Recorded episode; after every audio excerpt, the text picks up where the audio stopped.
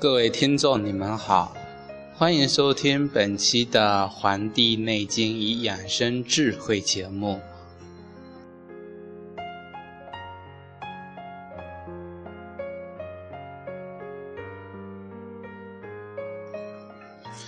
今天呢，我要跟大家一起分享的是《黄帝内经·素问》中《阴阳应象大论篇》。也是《黄帝内经》的第五篇文章。那么，《黄帝内经》一共八十一篇啊，每一篇的文章的段落，这个都是参差不齐的，所以啊，有的多，有的少。而这个第五篇呢，它相对于其他而言啊是比较多的，所以。我要分两期来为大家讲。有的观众很疑惑，为什么每一期就十几、二十分钟不到呀？因为我是想通过这些简短的，不需要太冗长。有的节目做的比较长，反而让观众听着索然无味掉。我就希望在这二十分钟之内。能够把好的精华的东西，能够跟大家分享。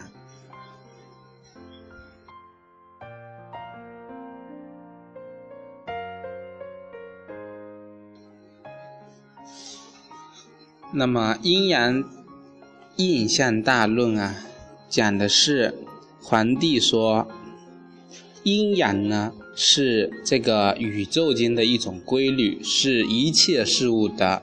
干季，万物的起源，生长毁灭的根本。这句话很重要，因为他把阴阳已经归纳总结的很好，叫阴阳者，天地之道也，万物之纪干季，变化之父母。生杀之本末，神明之福也。那么 有很大的道理啊，都是在这阴阳之中所产生的。凡医治疾病的，必须求得，必须求得这个病情变化的这个根本，而道理也就不坏乎阴阳这两个字了。拿这个自然界的变化来做比喻的话，那就是清明之气聚于上而成为天，浊阴之气聚于下而成为地。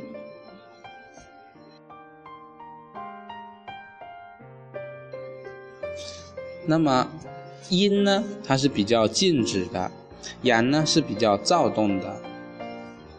阳主生成，阴主成长。那么阳主肃杀，阴就主收藏。阳呢能够化身力量，阴呢能够构成一种形体。寒呢 到了极点啊就会生热，热到了极点就会生寒。寒气能够产生这种浊阴。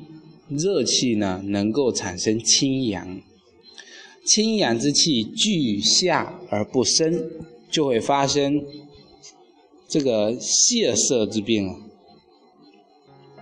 那么浊阴之气聚于上呢，而不不降呢，就会发生胀满之气之病。这个阴阳之气呀，它如果在体内的话，也是一样的，清阳之气聚下不生，那么。在下不能上升，那么人就会有一些泄之症；如果是居上的话不降，那么人就会出现一些胀满、肿胀的一些疾病。这就是阴阳的正常和不正常。嗯，因此啊，这个疾病呢也有逆症跟顺症这两个分别。这就是阴阳的关系上来看出来的。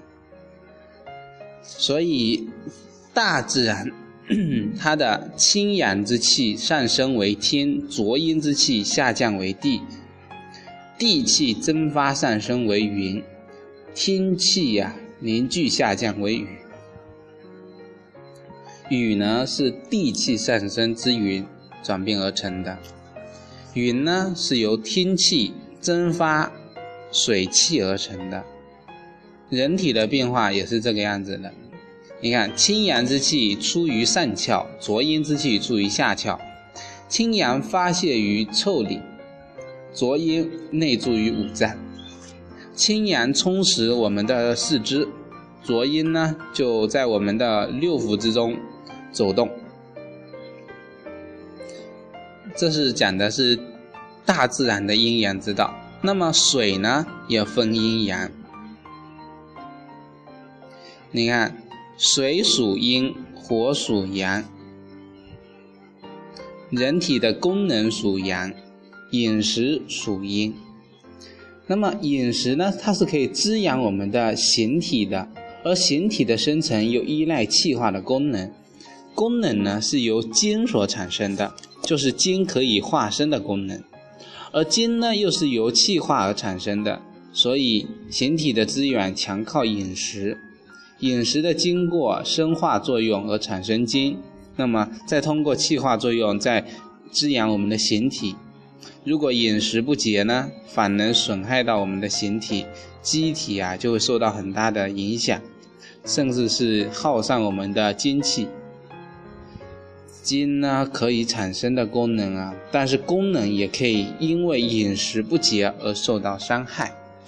这就是为什么现在很多的饮食不节、饮食没有规律、饮食过度。所造成的一些疾病啊，以前很少出现这样的问题，或者是比较严重的话，那就是导致啊腹胀，那么把我们的胃啊撑得太大了，容易造成一些啊内伤啊，很多疾病有分。外感伤的，还有内伤的。内伤呢，主要是由于我们自身的一些啊行为活动不规律，或者是这个人的一些生活习惯，还有自己的一些情志方面所造成的疾病。外感伤现就是呃类似于现在的这种伤寒症。呃，也可以是说传染病之类的，都可以是属于外感的。除了天地自然，还有水火，那么味道也是有分阴阳的呀。比如胃呢，它是属于阴的，所以趋于向下翘；气呢属阳，所以向上走。胃厚则属纯阴。胃饱呢是属于阴中之阳，气厚呢是属于纯阳，气饱属于阳中之阴。胃厚有泻下的作用，胃饱呢有疏通的作用，气饱呢能向外发泄，气厚啊能够助阳生热。阳气太过呀，能使我们的元元气呀受到衰弱；如果阳气正常的话呢，能使我们的元气旺盛。因为过度亢奋的阳气会伤害到我们的元气，而元气呢却依赖着我们正常的阳气，所以过度亢。亢盛的这种阳气啊，耗上我们元气。正常的阳气呢，能够增长我们的元气。凡是气味辛甘而有发散功能的，都是属阳的；气味酸苦而有通泄作用的，都是属阴的。人体的阴阳啊是相互平衡的，如果阴呢发生了偏移，那么阳气呀也会受损而成为病。如果阳气发生偏移，那么阴气也会受损成为病。那么阳气发生偏盛，则阴气耗散而为病；阳偏盛，则表现为热症；阴偏盛，则表现为寒症。我们可以这么理解：阳是属火的，那么火过盛，那不就热了吗？阴呢，可以当做是水，那么水过多不就寒了吗？寒到极点啊，就会表现出热症。寒呢，能够伤我们的形体；热呢，能够伤我们的气氛。那么气氛受伤可以产生一些疼痛，形体受伤啊，会发生肿胀。有的人疼痛啊，就说明是人的气氛受伤了；人肿胀啊，是形体受了伤害。所以心痛而后肿啊，是气氛先伤，而后再伤形体；心肿后痛呢，是形体先变，后再伤我们的气氛啊。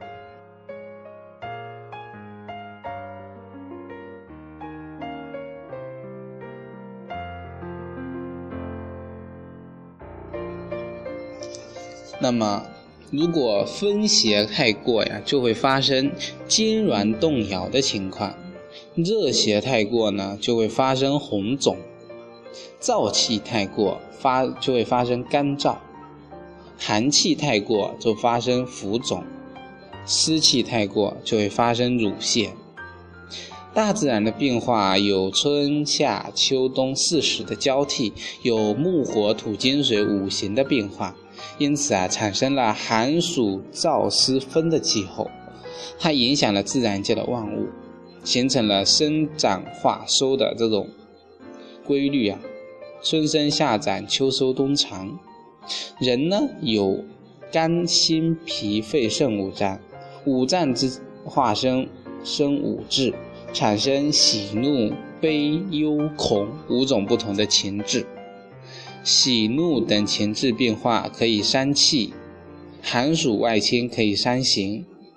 突然大怒会伤我们的阴气，突然大喜会伤我们的阳气。气逆上行，充满我们的经脉，则神气浮越，离形神离形体。所以啊，如果喜怒不加以控制的话，寒暑不善加于调理的话，生命呢就不能牢固。阴极可以转化为阳，阳极可以转化为阴。所以冬天受了寒气的伤害，春天就发生温病；春天受了风气的伤害，夏天就产生了一些泄症。夏季受了暑气的伤害，秋天就会发生疟疾；秋天受了湿气的伤害，冬天就会发生咳嗽。这一段呢是一个大致的归纳，它告诉我们的就是自然的四时产五五行啊，这是对应了自然气候的变化。那人体呢？也是五脏呢，产生了五种情志。